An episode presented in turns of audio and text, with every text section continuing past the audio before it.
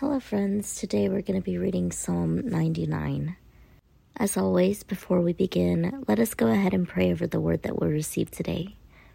Dear Heavenly Father, Lord, we thank you for the day that you've given us. We thank you for the people in our lives, and we thank you for all the blessings you pour down in our life. We pray, Lord, for your knowledge, wisdom, and understanding to be able to grasp the word that we're about to receive, to put it to work into our own life, and to be able to share this word with whoever needs to hear it. Help us, Lord, to bear the fruits of your Spirit in all that we do, and allow us to be a beacon of light for your love kindness, grace, and mercy. Holy Spirit, be breathed into us today and allow us to walk in your guidance in each and every step. Give us your discernment in all things and help us to understand the truth behind today's message. In Jesus' name we pray. Amen. Psalm 99 does not have a title.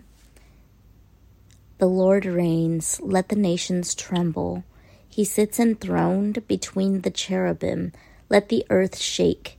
Great is the Lord in Zion. He is exalted over all the nations. Let them praise your great and awesome name. He is holy. The King is mighty. He loves justice. You have established equity.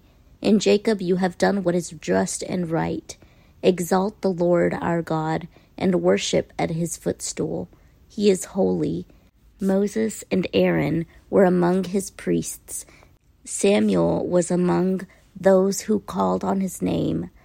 They called on the Lord, and he answered them. He spoke to them from the pillar of cloud. They kept his statutes and the decrees he gave them. Lord our God, you answered them. You were to Israel a forgiving God, though you punished their misdeeds. Exalt the Lord our God and worship at his holy mountain for the Lord our God is holy. So that is the end of Psalm 99. I want to focus on verse 5, where it says, Exalt the Lord our God and worship at his footstool. He is holy. And then the whole Psalm 99 ends saying, For the Lord our God is holy. So I kind of want to focus on that a little bit where it says, He is holy. I'm reading from an article um, on enduringword.com. He is holy. Holiness at its root has the idea of apartness. It describes someone or something which is set apart from other people or things.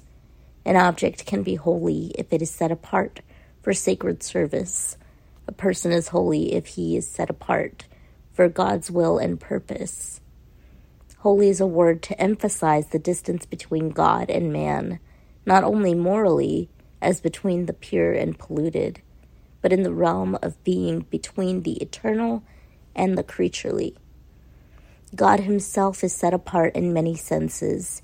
He is set apart from creation, in that the Lord God is not a creature, and He exists outside of all creation. If all creation were to dissolve, the Lord God would remain. He is set apart from humanity in that he his nature or essence is divine, not human. God is not a superman or the ultimate man. God is not merely smarter than any man, stronger than any man, older than any man, or better than any man. You can't measure God on man's chart at all. He is divine and we are human. God's holiness is a part of everything He is and does. God's power is a holy power. God's love is a holy love. God's wisdom is a holy wisdom. Holiness is not an aspect of God's personality, it is the essence of His entire being. While the word itself signifies simply separateness and was used with reference to other gods by other peoples, it acquired a new significance in this divine revelation. God is revealed as separated from everything unjust, untrue, evil in his character, and therefore in all his dealings with men, whether in the giving of law or in the activities of government. So I think that in this reflection of saying He is holy, I think it's a reminder for us not to be so hard on ourselves whenever we're not perfect, because we will never be perfect. We will never be holy as God is because we cannot measure up to that. And God doesn't expect that from us. He expects us to come to Him because He is holy. And through Him, He can help us to stay on righteous paths. But without Him, we are left in darkness. If you have been struggling on your walk with God and you feel like you're just not measuring up, try not to dwell in the failure because that's not who you are. You are a child of God.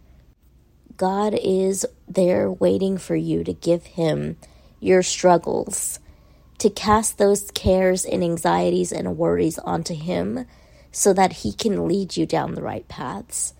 I hope that this message reached whoever it needed to. I hope that you guys enjoyed this message, and that's all the time that I have. So, till next time.